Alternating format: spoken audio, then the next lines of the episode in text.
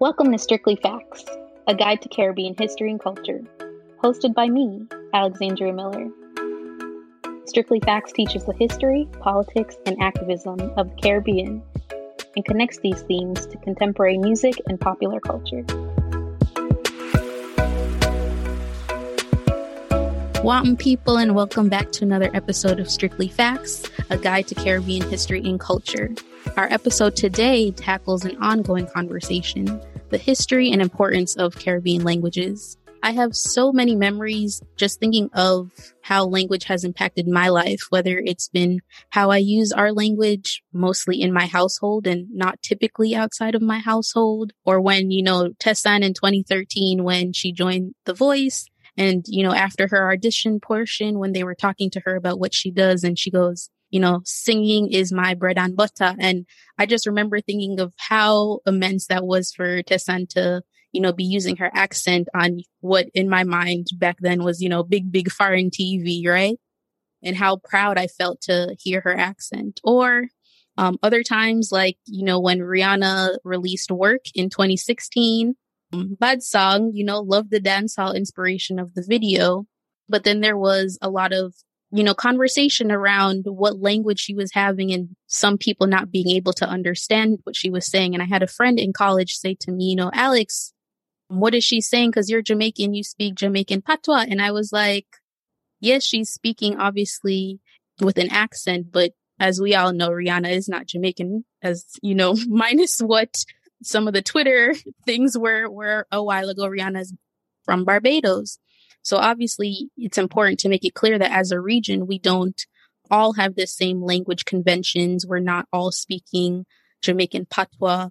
So we're going to dive in a bit to the history of Caribbean language a bit with my guest today. So with us today, we have Dr. Joseph Farquharson, and I will turn it over to Dr. Farquharson to introduce himself. So please let us know who you are, what you do, and obviously what Caribbean country you represent. Hi, Alexandria. Thanks for having me on the show. I am a senior lecturer in linguistics at the University of the West Indies in Mona, that is in Jamaica. And uh, I'm located in the Department of Language, Linguistics, and Philosophy. I think also important, I wear another hat, and that is as coordinator of the Jamaican Language Unit. And the Jamaican Language Unit is a language planning agency kind of unique in that it was one of the first such uh, set up in the English official Caribbean. And the whole goal of the unit is for the the planning and development of the Jamaican language. So moving the Jamaican language uh, from where it is now to being even greater than it is. And that's a tough task because it is great now. I, I, I, wanted to flip the script a bit though. You mentioned your background, and I just wanted to know well, what is your background? You mentioned Jamaica, being from Jamaica, but what's the story there? Oh, well, the listeners would know, but yes, definitely happy to tell you more. So I am not Jamaican born. I was born in the US but my family is. You, thank you. I appreciate it. I do have my citizenship, so I would hope so. Oh, great. Um, and yes, yeah, so, you know, Jamaica is very much so home for me. But you did mention um, your work with the Jamaican Language Unit. So I wanted to ask you, you know, how you got interested in doing this research. Okay, so I, have been interested in languages for a very long time, since high school. In high school, I did Spanish. English was also one of my favorite subjects. And I think by sixth form, I realized that I had a knack for language. And I also had a teacher who had done linguistics, introduced us to linguistics. And I thought, hey, here's something that I can do. And so by the time I got to sixth form, I started checking out UWI's linguistics program, you know, what they offered. And I thought, okay, yes, this is definitely the thing for me. I was interested in the Jamaican language, and that's what you refer to as, as Jamaican patois. And I know that there were people at UWI who were interested in this thing, who were pushing for it to become official. and who were saying, you know, it is a language, it has structure, etc. And I remember even as far back as my high school days, I had very positive attitudes towards the language.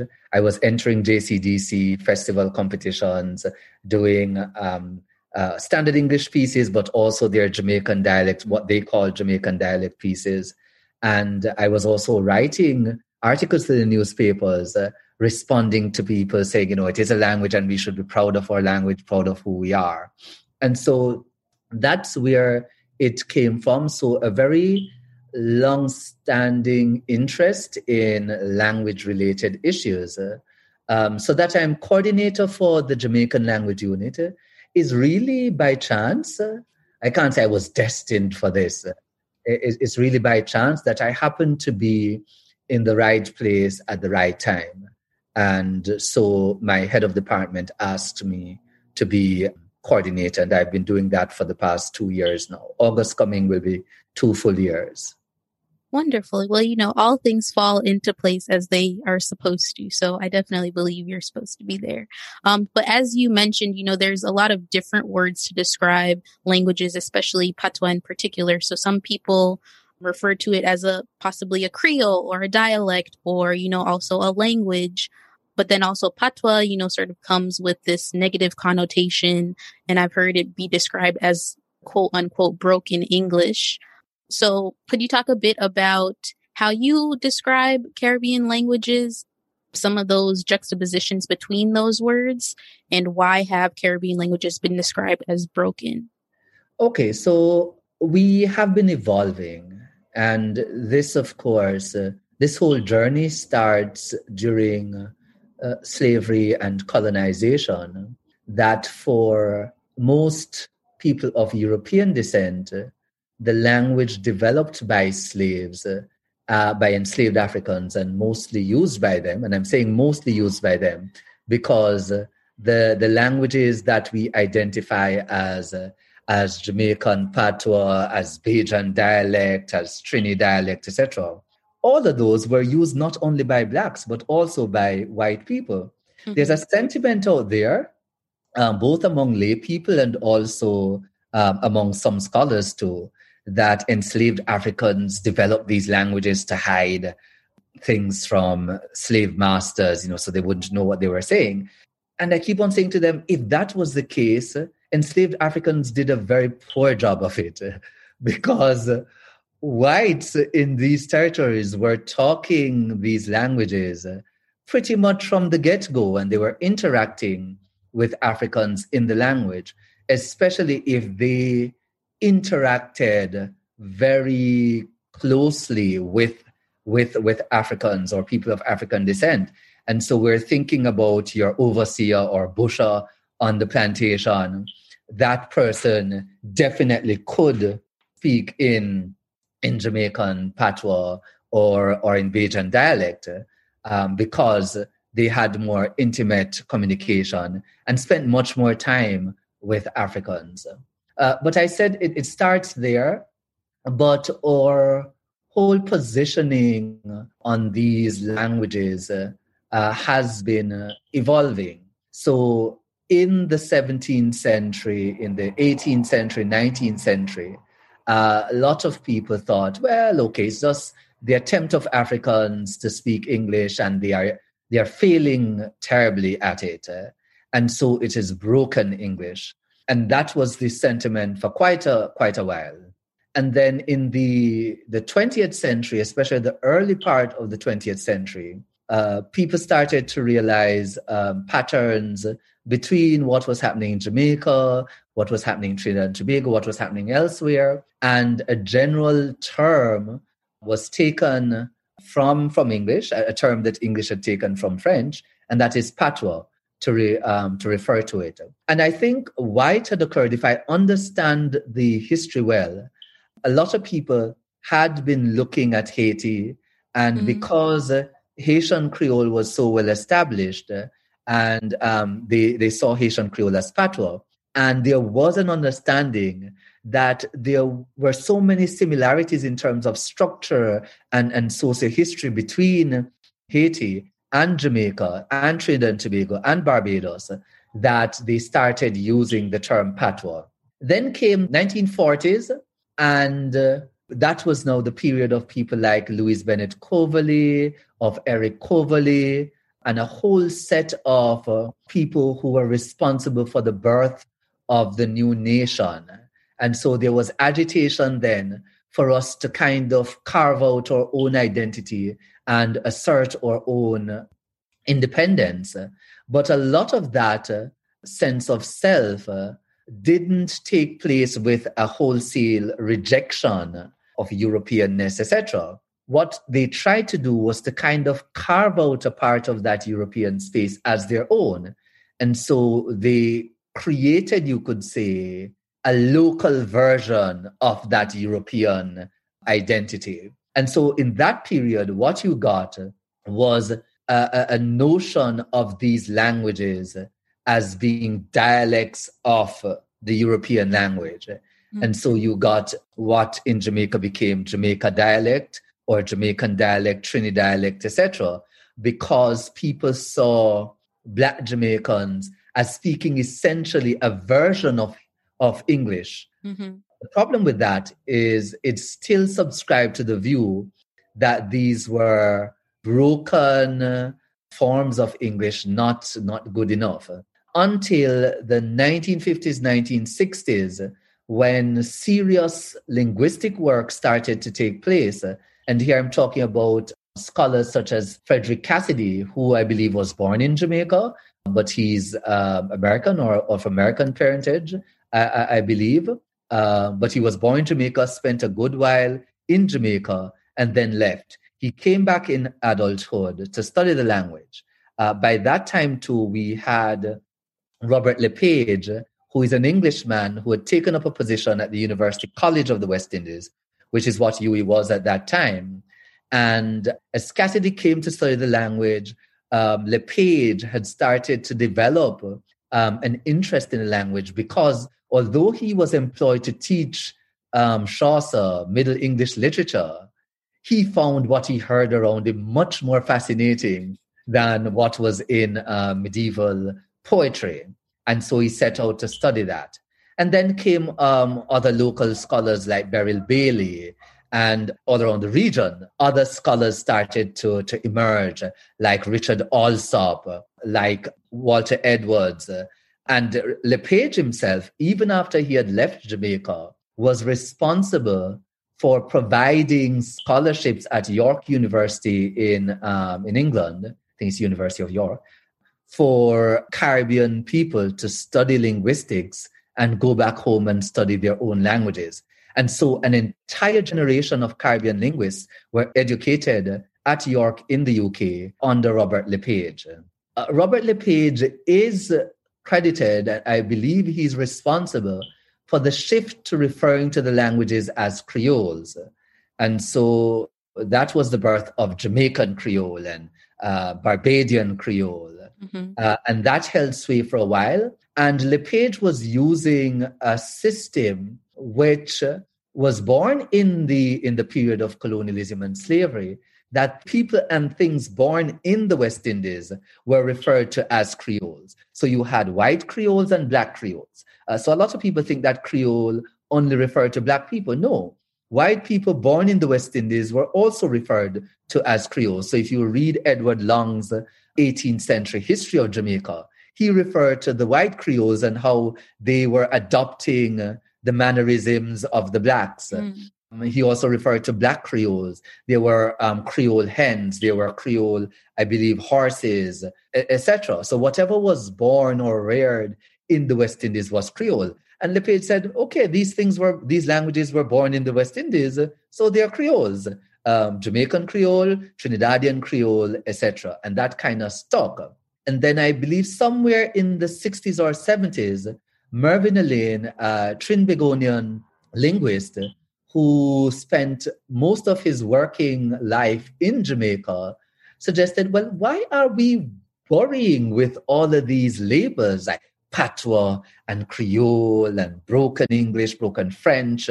Why don't we just use the national adjectives for them? Mm-hmm. You know, so the Spanish people call their language Spanish, the French people call their language French. Mm-hmm. The language of Jamaicans, the chief language, is Jamaican. Makes sense. You know, Makes perfect yeah. sense. And so there is a movement these days of just using that. So for Haitian Creole, many linguists just say Haitian now, or we mm-hmm. say Jamaican. Um, so not Jamaican patois. Now, that whole thing of uh, why the naming is important is because 56 years ago, when a lot of people said patois, you could kind of hear, uh, you know, the bile behind it. Mm-hmm. Uh, they were thinking of it as this low class, broken thing. But truth be told, from about the 70s thereabout, especially with the success of Jamaican music outside of Jamaica, a lot of Jamaicans started to, to own the language. And so when they used patois, it didn't have this the, the same undertone. Mm. And so admittedly, when a lot of people say Jamaican patwa now, they don't really mean anything bad by it. But we still think uh, we would be further emancipated by just dropping all of these additional labels and just calling the languages Bajan, Jamaican, Guyanese. That was a very long answer. No, no, it was very, it answered a lot of continuing questions I had as well. But I, I agree. I think it's important, especially when thinking of the colonial project, right? It functions to allow us or to make us think that we are secondary and always appealing to England. So by, you know, using these words, it, you know, emphasizes that in our minds, in our psyches and things like that of that nature that we are secondary. So I definitely agree with, you know, just saying Jamaican as a language. Um, but I do want to point to something you talked about earlier, um, which was the African roots of Jamaican. So could mm-hmm. you say more about those roots and perhaps, you know, maybe give us some examples about tracing some of these connections? A Little Bit de Todo is a podcast about a little bit of everything for curious minds of all ages. I'm Christina, and you can tune in every weekday to learn about things like Cinco de Mayo, Chihuahuas, and volcanoes in Latin America. Episodes are bite sized, 10 minutes long or less, and always Latin American related. Subscribe and follow A Little Bit de Todo podcast wherever you listen to podcasts. Okay, so that too has been a, a debate, not only among people um, lay people, but also among scholars and among linguists about the African contribution to these languages that are normally designated as Creoles. So, are they African languages essentially with English words? Mm. Or are we looking at English with African, you know, words and structure? What what is this?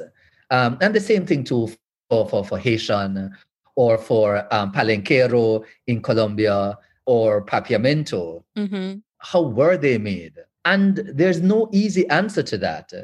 70 or so years of uh, dedicated research has given us some answers, but has not solved the issue completely. And the field is kind of split three ways between scholars who believe that they are essentially European languages with some African influences. Um, and the term that is used for those linguists is superstratist. So the European languages are called superstrate languages because they are that layer or stratum that was added later. So the, the languages of the enslaved Africans would be the substrate languages or the, the substratum. So that's the lower le- level. And there we're looking at the languages that people are introduced to and the sequence in which they're introduced to them. So the languages that they come with would form the, the, the base layer or the, mm-hmm. the, the, the lowest layer, the foundation layer. And that's why it's the substratum. And then the languages that get added on later are the super uh, stratum or superstratum. Now, there is also the matter of prestige. Um, so, substrate and superstrate also tells us something about the prestige of these languages. So, the substrate languages are generally the languages of the subjugated people, and the prestige that goes with them is the same kind of prestige that goes mm-hmm. to subjugated people. Mm-hmm. And then the super straight languages are, are higher in prestige. So there are those who believe these things are really European languages with some influences, uh, but minimal influence from the substrate languages. Uh, those are the superstratists. Then there are those linguists who believe these things are really African languages that have kind of put on European garb. And so they are hiding their Africanness. But if you dig, you will find that you're dealing with African structures. Mm. Those people are substratists. And then there are universalists who say, you know, both camps are talking nonsense. What you get in Creole languages are universal features because um, they see Creoles as being brand new, kind of born again languages. That's what one um, linguist, Michel de Graff, refers to them as. Or, or this is how he characterizes how universalists see them as born again languages. Um, so first they weren't, and then, you know, voila, um, they appear out of thin air. And the universalists say, oh, well, these languages come from universal properties of languages. Essentially, one way in which that works is that speakers uh, finding themselves in a multilingual context where they can't understand each other, they are going to create something that can help them to communicate among themselves. And that is going to draw on some universal features. So, what is it that all languages need, need to have? And then it goes for the, the skin and bones, the bare bones, to put this new language together. So, with regard to the African features, we have learned quite a few things. Uh, many of the, the Creole languages in this region, the Atlantic region, and here I'm not just talking about the, the, the Caribbean, but also Africa. So you have um, Guinea Bissau Creole, you have Nigerian, uh, what's referred to as Nigerian Pidgin English, Ghanaian Pidgin English, Pidgin that's spoken in Fernando Po. All of these um, have a shared history in European slavery. They tend to have a lot of features that are typical of many West African languages. So they have serial verb constructions. Serial verb mm-hmm. constructions are constructions which um, have verbs in a sequence, but without anything joining them.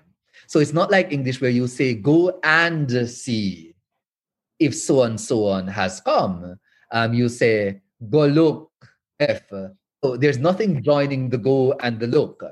Um, you get things like my sen kom call me, um, where you have send, come, and call all together without any conjunction joining them.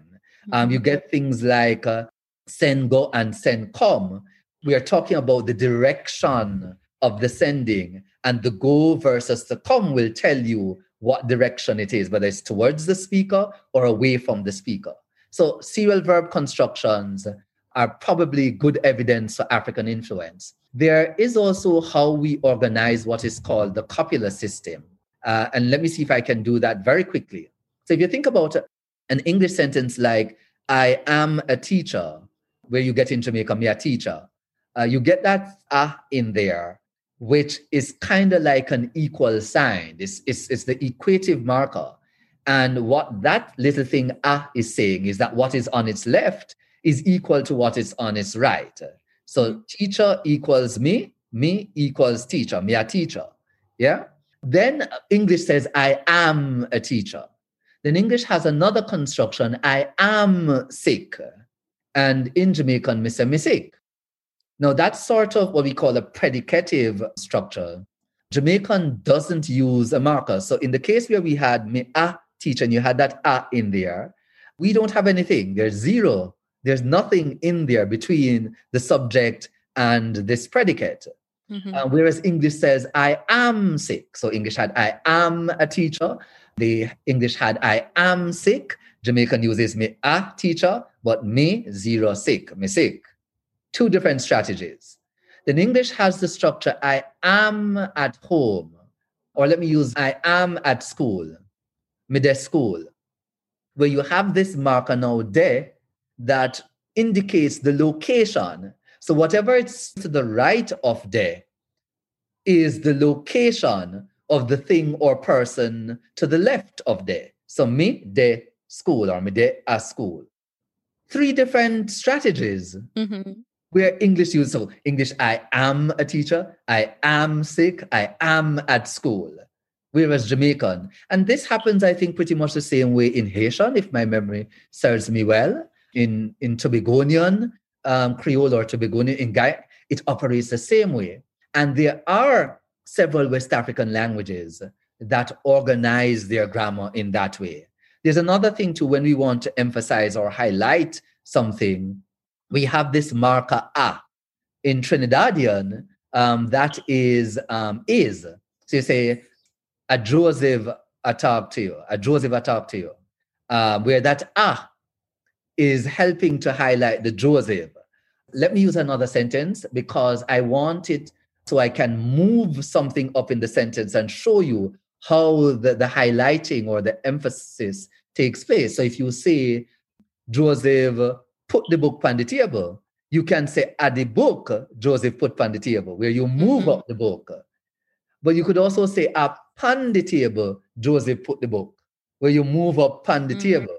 Yeah? So whatever is highlighted or emphasized is moved up right behind that thing that we call the focus marker. Ah. Other thing happens though is that when you focus or when you highlight a verb, it doesn't only get moved, but it gets copied. So you get a put, Joseph put the book Mhm. on the table. That doesn't happen with the other things. Yeah. And there are African languages that do this. Um, some do it slightly differently, that the repetition they get is reduplication. So they might have something like a put put Joseph the book on the table. So the copying might not happen in the same way, but there is this notion that something is copied. And two, there is um, a sense that the the version of the verb that gets moved up is more like a noun, is more nominal. Mhm. And that is why, like, uh, I the walk, the walk make me tired. Yeah? Or I the walk, me walk, tired me out. Where you can have something that is a verb occurring with the, which is an article that normally occurs with nouns. Nouns. And, and so some of these structures are, are evidence for the influence of Africa in these languages. Hmm. Wow, I'm really appreciative that you took us through those those grammatical structures because I think it's something that is definitely not talked about and helps obviously highlight our connections to our ancestors. Um, another question I had was just to talk a bit about some regional and both regional across the Caribbean as well as interstate or you know intrastate similarities and differences. So my people are from what we would say country. Um, and I remember being in college and talking to some of my friends who were from Tone, and they would be like, "No, no, no, Alex, that that is different. I've never heard um that phrase or that word before." Obviously, I always have a big up St. Bess and Clarendon every time. Yes. But yes, could you talk through a bit about um some of those, you know, similarities and differences in our population? Okay, there was something you said earlier um, when you said there are people who consider Jamaican to be broken English or you know. Trini or any of these languages as broken English. And one of the reasons why people view them as broken versions of English is because they have the wrong starting point. They are looking at standard English as the starting point. So the belief is that enslaved Africans heard standard English, tried to learn standard English, and failed. Mm. That's not true. Standard English was there, it was in the environment. But what most enslaved Africans were exposed to was not standard English, but various non standard dialects of English.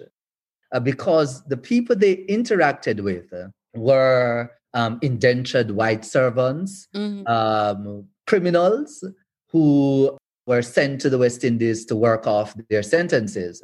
And so these weren't people speaking the King's English or the Queen's English. These were people speaking non standard dialects of English. So that's where we need to start. And so we're looking at people who didn't necessarily say, I am going to school, um, but they might have said, I, I just go to school, uh, which is what the Trinis might say. Mm-hmm. And so when you're looking for the origin of these languages, uh, we have to start looking in the right place. So you spoke about words. Many of the words that we have across the Caribbean come from these dialects of English.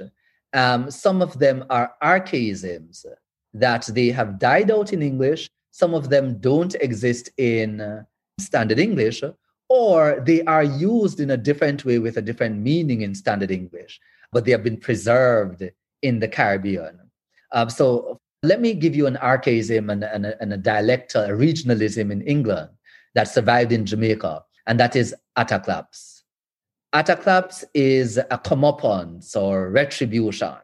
So somebody might tell you that, you know, you know, if you are playing the fool, uh, if you're bothering the person, they'll tell you, just hold on, man. Your Ataclaps are come. You know, you'll soon get your comeuppance. Or mm-hmm. if somebody is just doing beer badness, you can say, uh, you know, them are going to meet them at a claps. Uh, uh, something like English Waterloo, you know, to meet your Waterloo. That word at a claps is from an English dialectal term, afterclap or afterclaps, mm-hmm. which means the same thing. Um, how do you get from after to atta?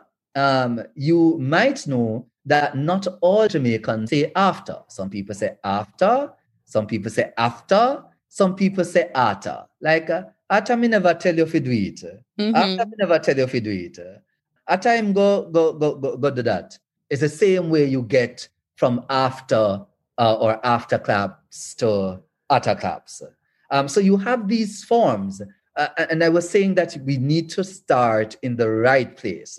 So we are not starting with standard English uh, and breaking that down. We are starting with non-standard dialects. I was mm-hmm. listening to a, a YouTube video a couple of years ago, two British women talking, and uh, one of them said, you know, well, uh, you know, it's possible that we'll have to Google it. We'll have to Google it. Not Google, Google. and what that is, is a hypercorrection. And that tells me that for the d l combination in her uh, in her dialect, or at least those words in standard English that would have d l, she pronounces them as g l. So mm-hmm. she would say miggle for middle. Which we and also poss- say miggle. and possibly um, she does that too for little and lickle. So many of these things that people think, oh, it's because Africans um, were not educated and they couldn't manage English. No, our foreparents had nothing to do with it. Mm. They learned what they heard. They they did some things at times. So so for those things that I told you were were more than likely influenced by Africa, yes. But some of the things, repronunciation and so on, leave my ancestors alone. They reproduce. I love that. I love that. Something that we've also been talking about is regional differences. So, you know, what immediately comes to mind are like sing songs in mm-hmm. languages. So, could you talk a bit about how sing songs and, you know, accents come about? Okay, that reminded me that there was a part of your previous question that I didn't address. Ah. And that had to do with regional variation within a particular territory. That regional variation is due to various factors. So it's due to which white people came when and where they settled. And so you might have had concentrations of people. So you might have had concentrations of Scottish people in mm. a particular area versus concentrations of Irish people in another area. Also, it has to do with the, the general history of the peopling of the territory. So, what a lot of lay people don't know is that for the peopling of Jamaica during the English period, it wasn't just about uh, Africans being taken directly from Africa. But Jamaica was peopled in the very early days by um, colonists from uh, St. Kitts, uh, because St. Kitts was held by the British before um, St. Kitts and Nevis, before Jamaica. Colonists came from Barbados. Uh, and in fact, the army that uh, took Jamaica from the Spanish, uh, that army was put together in the Eastern Caribbean. Mm.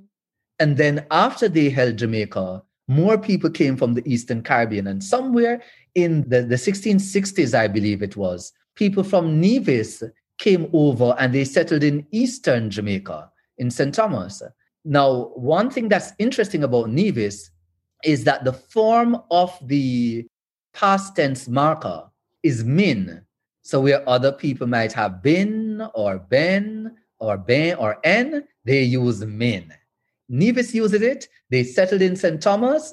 St. Thomas uses it, or this mm. uh, small pocket in St. Thomas uses it, which means we are looking at uh, something that is the result of that particular migration. Then colonists from Suriname came over in the late 1660s and I think the early 1670s. And they settled in Western Jamaica in a place called Suriname Quarters. I'm from Western Jamaica. Now, the interesting thing is that in Western Jamaica, the form of the progressive marker is de. So mid mid cook, mid walk, where in Eastern Jamaica they would say mi awak. Um, in Suriname, you get um, in, in the language Suriname, you do get de and e, the reduced form, as progressive markers. So they say me, me de com or me com. Um, and we have both forms in Western Jamaica. And so you can look at these regional varieties and link them to the way in which the country uh, was populated. Um, and that gives us some sort of insight. So even if we didn't have any historical records, the language itself could have given us some clue that um, something different is happening here. Of course, later on, there was an addition in Jamaica, uh, as well as Guyana and Trinidad and Tobago, of East Indians. And they added mm-hmm. words. I don't think we have really explored yet um, the extent to which they have influenced the, the, the, the grammar, the syntax of these languages. But in Trinidad, I know people point out the sing-song nature of Trini Creole. So, so Trini people does talk like this, and that's possibly due to the East Indian influence. So we would need probably to go to places like Westmoreland mm-hmm. and, and study the uh, Jamaican in Westmoreland or in Clarendon and see if we get the same sort of what English called prosody coming across.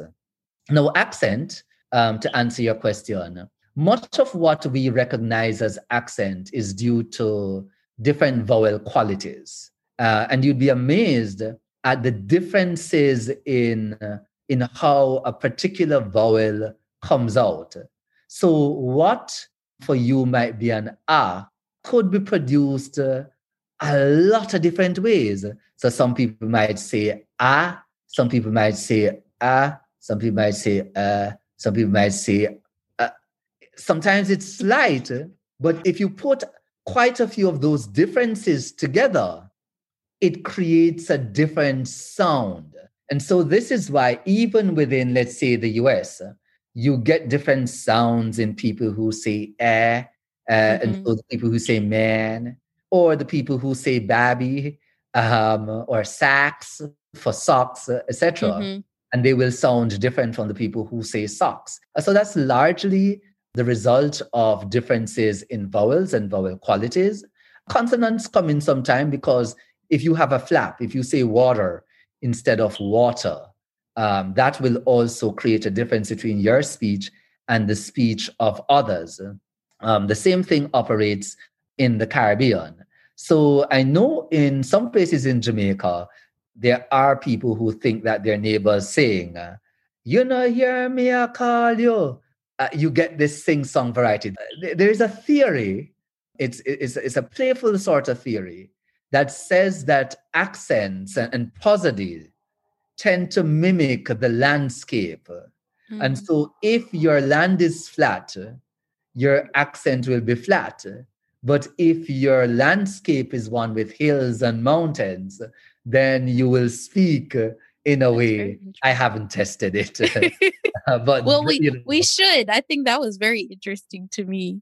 Wow. Yeah. I don't know. That was just so much to process, but I think, yeah, that last theory sounds very interesting. I wanted to take us a bit towards more, not just recent conversations, because as you said, these conversations have been going around for a while, this sort of national language discussion. Um, I remember a few years ago, there was this viral video of a man as a, I believe he was a flight attendant giving the sort of flight instructions or you know when they were going to seat them etc yeah, yeah he was jamaican and he was giving it in jamaican and then you know there are also like festivals in europe i won't say the name of it because it's an expl- expletive but you know it's a nice festival name we'll see if my mom how my mom would feel about that but um there are festivals that you know use Jamaican expletives as the name of the festival, whereas you know a beer, a beer too. Is it a beer? Yeah, I think so. There's a yeah, yeah but that but then again, you know, if a Jamaican performer was to say that on stage, they would be fined, right? In Jamaica. So could yeah, in Jamaica, sorry. So I think this whole conversation of like, you know, why our language hasn't been celebrated on the island is or you know to an extent as you've gone through has been very sad to a certain degree, but mm-hmm. you know, again, it's taking this new form, especially um, our music through our culture. So, could you talk through what you think of that per se, and also maybe the impact of music, culture, migration as well mm-hmm. on our language? Okay, so I used to be very impatient. And of course, impatience is a, a prime feature or characteristic of new converts. Uh, um, new converts, I'm patient with people who can't see the light, you know. So I used to be very impatient, but as I mature, I become more tolerant of those who have not yet seen the light because what I see really in terms of the reaction of many people to Creole languages or specifically to Jamaican, is equivalent to, you know, battered person syndrome. Mm. Because there is this history of hurt that is associated with language through the general culture, through schooling, and how it is that we are taught language. We're taught language, we're taught English in a way that is uh, uh, that in order to learn English, you have to erase Jamaican. And so that has left a lot of hurt, uh, which is why um, a lot of people can't understand. And, and here is a, a more fine tuned analogy. Um, there are lots of people who were beaten and beaten mercilessly when they were young, when they were children, um, by their parents. And they hated it it, it, it scarred them. It scarred them in deep ways. And while they were going through it, um, they didn't see it as an action of love. But then when, you know, when they get older, um, they now become converted. You know, it's it was the best thing that could have ever happened to them. This is the way to go.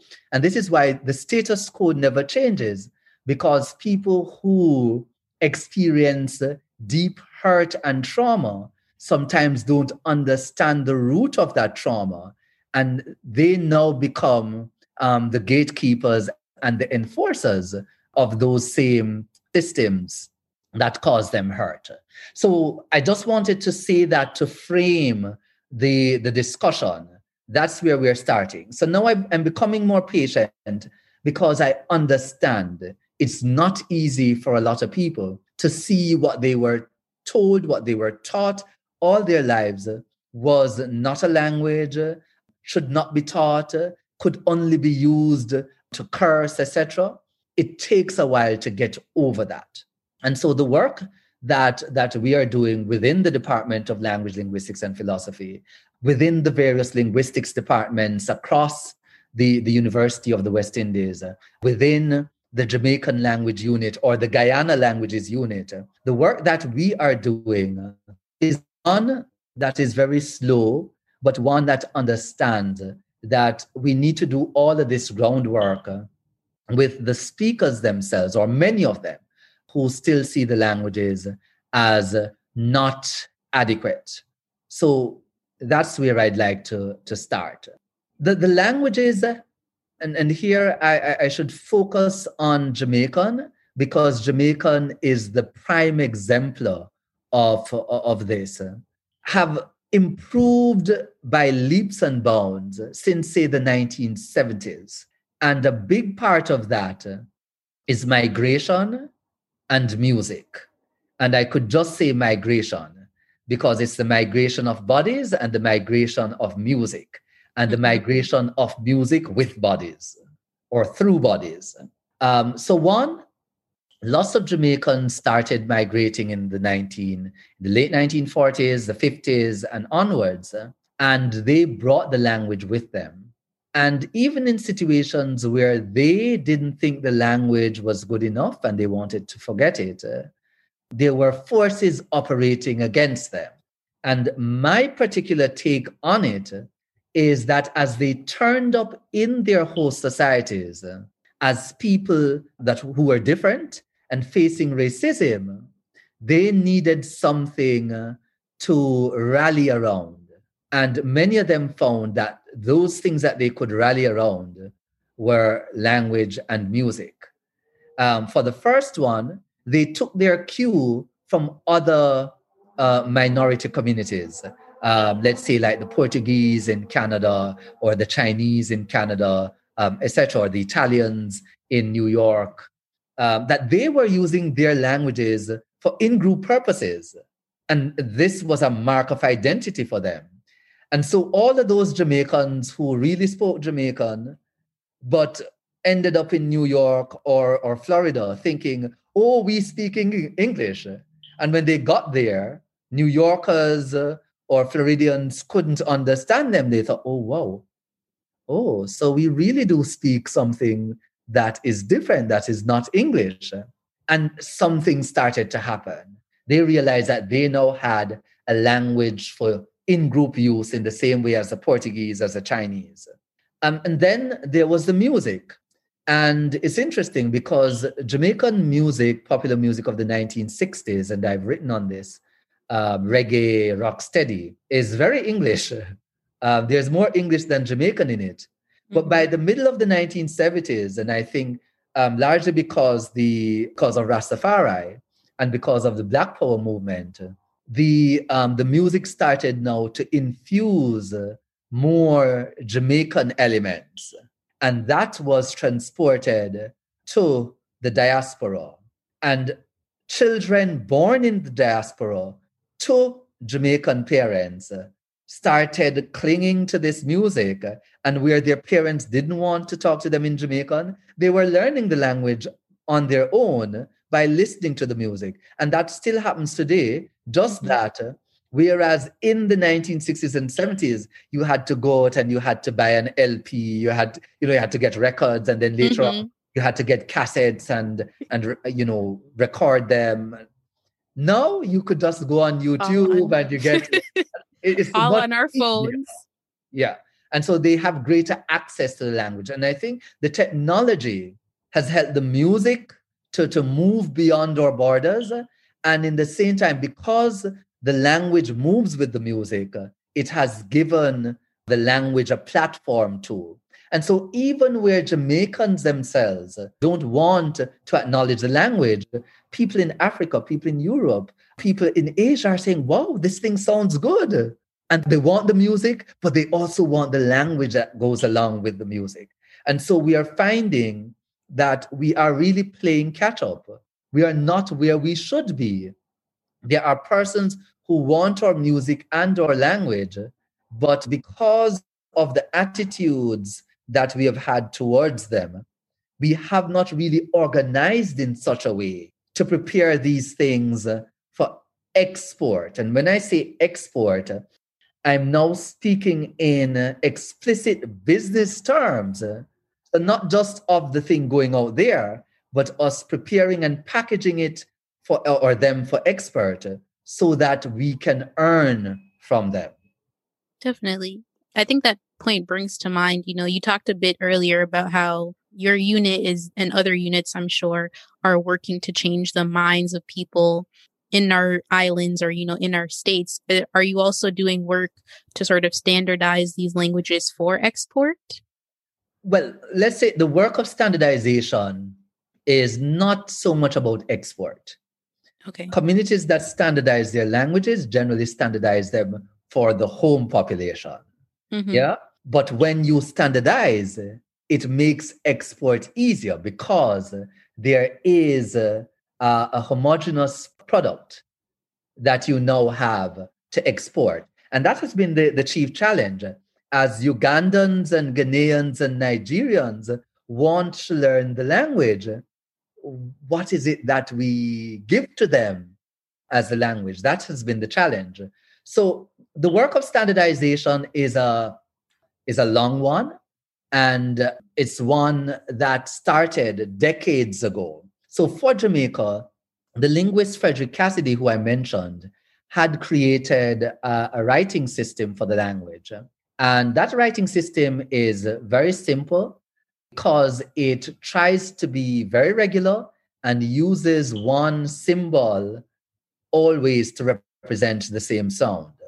And so you don't get this thing as in English where you have S and S can be pronounced in different ways depending where you happen to meet it.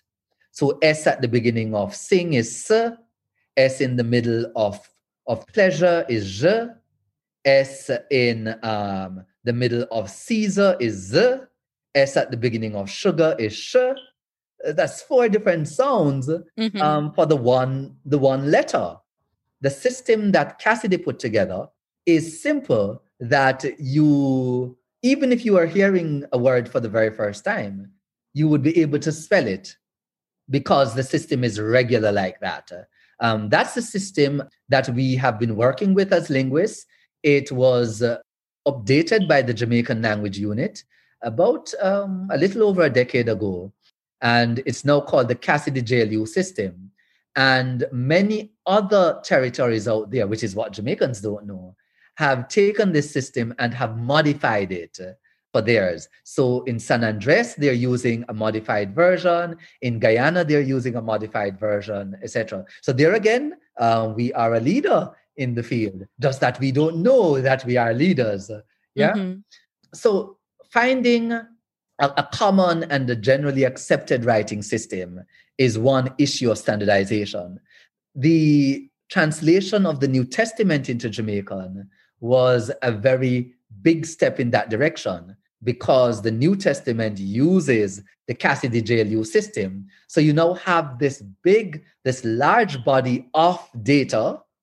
Now I'm speaking as a linguist, uh, mm-hmm. or of literature, let's say, that is in the writing system. And so that's a big step. We have translations of books such as The Little Prince, Alice in Wonderland by um, Dr. Tamirand De Lisser.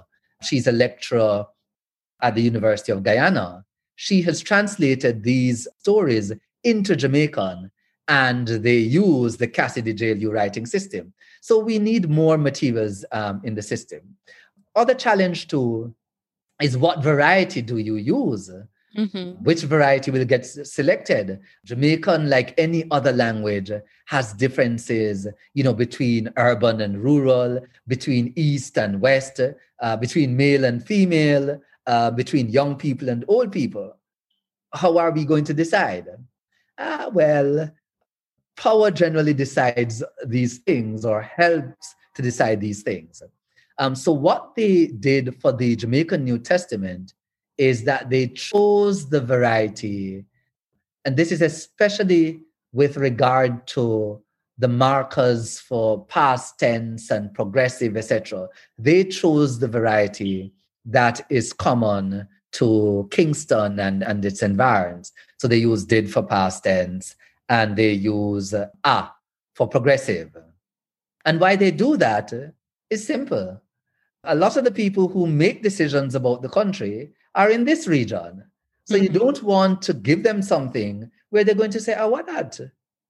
And they reject it. So they, they try to strike a compromise by using did um, and a, but in some areas they use they do use words and phrases that are not so typical of Kingston. And so we're trying to meet everybody, but to, to, to create a sort of variety that nobody would feel left out completely. And so these are very depth sort of, of, of choices that you have to have to make in the work of, of standardization. And it's an ongoing process. But again, the more people come on board, is the more that work of standardization because more people start using it for different things and then have questions. Uh, chances mm-hmm. are, in the end, we are going to end up with some sort of compromise variety, both in terms of the writing system and also in terms of what markers do you use, etc. But use is the primary um, thing that we're going for now. And after we start using it and the issues arise, then we have to find a solution for those. So, you know, coming to to bring all together everything that you just said, what are your hopes for Jamaican, for you know, Guyanese, for Trinidadian going forward? Uh, so my hope, of course, is to see these countries finally as not just de facto bilingual, uh, because that is the reality uh, on the ground, but also officially bilingual, where the, the leaders, the bureaucrats, understand that the, the, the Creole languages in these territories are not hindrances, they're actually wonderful resources.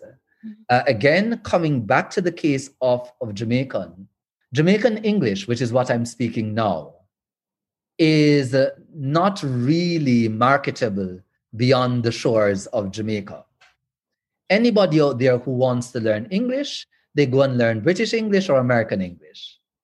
What is desirable outside of Jamaica is Jamaican, the, the Jamaican language. Mm-hmm. Same thing for, for persons outside who are of the Caribbean who are interested in soca. Uh, what they're interested in is uh, Trinidadian, not Trinidadian English. Mm-hmm. And so we have to understand the value of these intangible resources and so develop them that the populations can benefit. And then it's not it's not only about the direct economic benefit, but it's the immediate social and psychological benefits that eventually become economic benefits. Because think about you're being able to, to train and develop your people in the language that they are most comfortable in. This is not to exclude any other language, because when people feel more secure about themselves, they feel much more comfortable in taking on the world.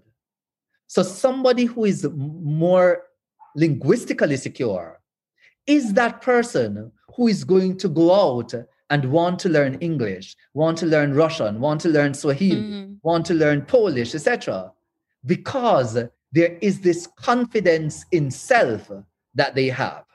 Nothing is going to shake their foundation, as opposed to the current method where you try to destroy that foundation and have people skip to the next step, saying, ignore what you know, ignore what is comfortable to you, and learn this.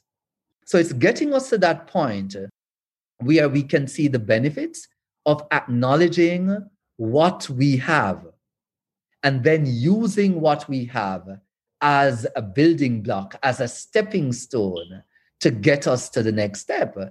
And then people will now start doing all sorts of creative things with the language, things that they thought could not um, be done before. And therein lies the other opportunities that will spring out of this. Because now we are treating these languages as if they can only do X. Languages mm-hmm. do what their speakers want to do. Yeah.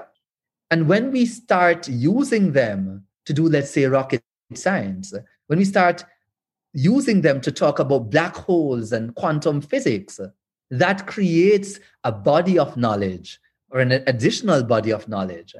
And then with the creation of that body of knowledge, we we get an audience we get a market we get consumers etc and and think about more people on the ground understanding what these things are if they are given to them in their heart language yeah it builds access to everybody that's wonderfully said thank you so much for that well as a final question it wouldn't be strictly facts without it we have a very interesting what I call the strictly facts sounds segment. Mm-hmm. Um, so what are some of your, you know, the favorite creative works that highlight the connection between Caribbean language and our popular culture? Okay, so I would say for me, and I'm biased as a linguist, it's those works that address language very directly.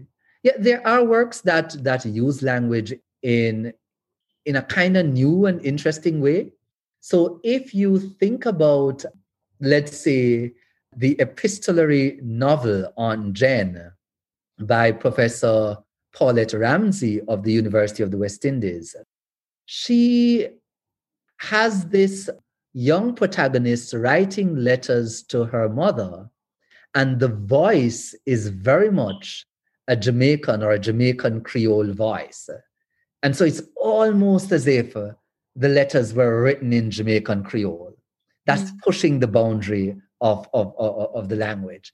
And so it's when people do new and exciting stuff with the language. For myself, I want to write, I want to write short stories and I want to write novels myself in the language. And when I say in the language, I mean no English. Or yeah. if I do English, it's it would be English in the mouth of a character who doesn't speak Jamaican at all. But the narration would be in Jamaican only. And, and most of the characters would be speaking in Jamaican. Uh, and when I say Jamaican, I, I mean, you know, um, him look down the road and him say, the boy, the mother, so, so, so, so, so forth. And I think we have a, a good tradition of, a, of that in storytelling. It's just that our storytelling has largely been, been oral because we are chiefly an oral society. But if I look at those works that mention language explicitly, I would say Louise Bennett's Noh Lickle Twang, mm-hmm. um, because it gives you some insight of, of people's perspective on language, especially in relation to migration, and how um, you, sh- you could indicate social improvement through adopting another language or adopting another accent. And then there's also by the Mighty Conqueror a song called Trinidad Dictionary. And because one of my areas is lexicography, that one is particularly important for me because it kind of throws out a challenge to lexicographers and says, hey, look, all of these dictionaries out there are incomplete because they don't include or Caribbean words. Um, for Mighty Conqueror, it was Trinidad, um, Trinidadian words. Thought that was a very nice perspective on things to say, look, your thing, no matter how great you think it is, is not yet finished because you have not yet represented us. Beautifully said. Way I go. Stay tuned for Strictly Fact Sounds, where we connect our history to popular culture. That was such an amazing discussion with Dr. Farquharson on Caribbean languages and the importance of nationalizing and uplifting them.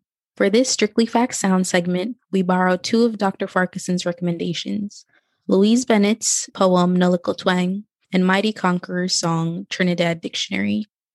Now, Miss Lou is no stranger to Strictly Facts, especially from our third episode, where we discuss her poem Colonization in Reverse. This time, we bring to our clash her poem Noh Lickle Twang, which chastises a boy who returns to Jamaica from a six month stay in America for not returning with a twang, or in other words, a more foreign accent. Miss Lou here uses her poem to highlight how the Jamaican language has been demeaned and how twanging is often more celebrated and may also lead to a better quality of life.